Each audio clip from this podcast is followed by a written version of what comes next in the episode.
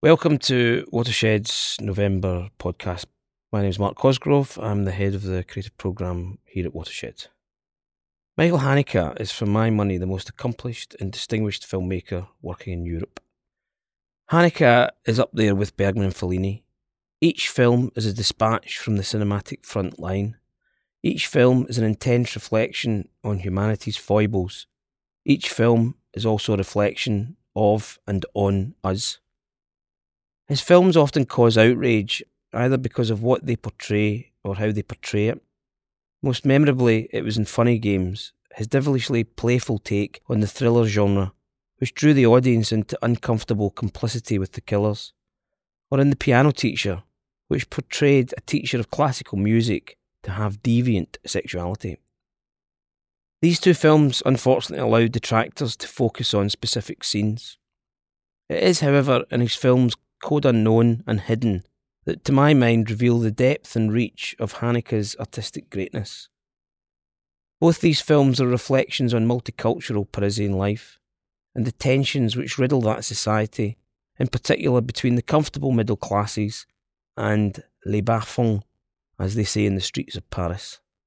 Haneke unravels these very current and topical tensions without giving answers, which irritate some people and with great cinematic artistry. So it is with his latest film, The White Ribbon, which, through a story of a rural village in pre World War I Germany, explores the insidious rise of evil and reflects on the capacity of people to deal, or not as the case may be, with the implications. On one level, Haneke is, in very personal terms, exploring what it took for his own people, society, to have the capacity to embark on two world wars and the atrocities of Nazism. But equally, he's casting the net wider to reflect on what it takes for us and society to be drawn into evil. One need only look at our own society to see the insidious rise of a nationalism which suggests one group of people have more rights than others, to see White Ribbon's contemporary resonance. That Haneke can explore such themes in a compelling engrossing, distinctive cinematic style is testament to a true master of the medium. The White Ribbon opens on Friday, the 6th of November.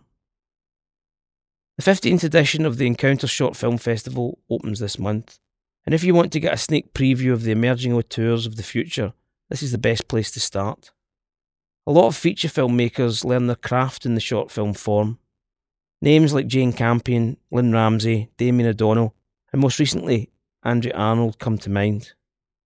It is in the various programmes of the festival that you'll see work and names which you should remember for the feature makers of the future. As part of my job of putting the competitive strands together, I watch in the region of 400 short films, and every year I am always amazed and thrilled by the range and quality of work submitted. Basically, the short film can do everything that the feature film can, but more concisely. This year, I was keen to explore the transition from shorts to features. My day job involves watching lots of feature films, and of course, I am aware of filmmakers like the ones mentioned above who have come up the shorts route. Most recently was Romanian director Radu Jude, who won the International Prize at Encounters two years ago with his delightful film The Tube with the Hat. At the Berlin Film Festival earlier this year, I came across his first feature film, The Happiest Girl in the World, which showed the same wry humour I was keen that the short film festival not begin and end with shorts, but acknowledge that transition.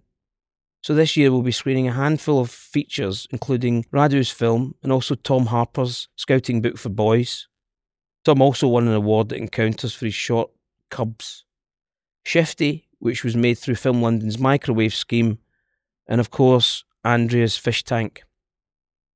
At the time of going to podcast, Fish Tank has been nominated for eight British Independent Film Awards so I am delighted that Andrea will be attending encounters and giving her hard earned insight into developing feature projects. And also, Scouting Book for Boys just won the Best Newcomer for its scriptwriter at the London Film Festival. Tom will be on the jury at this year's Encounters. The great thing about Encounters is that for four days the film industry comes to Bristol. They come to spot the emerging talent, the filmmakers, producers, writers, et al., who in turn come to meet the industry most importantly, the filmmakers get their films in front of an audience, which is really what it is all about. that nerve jangling moment when their precious film goes out into the wide world and is projected onto the big screen in front of a live audience.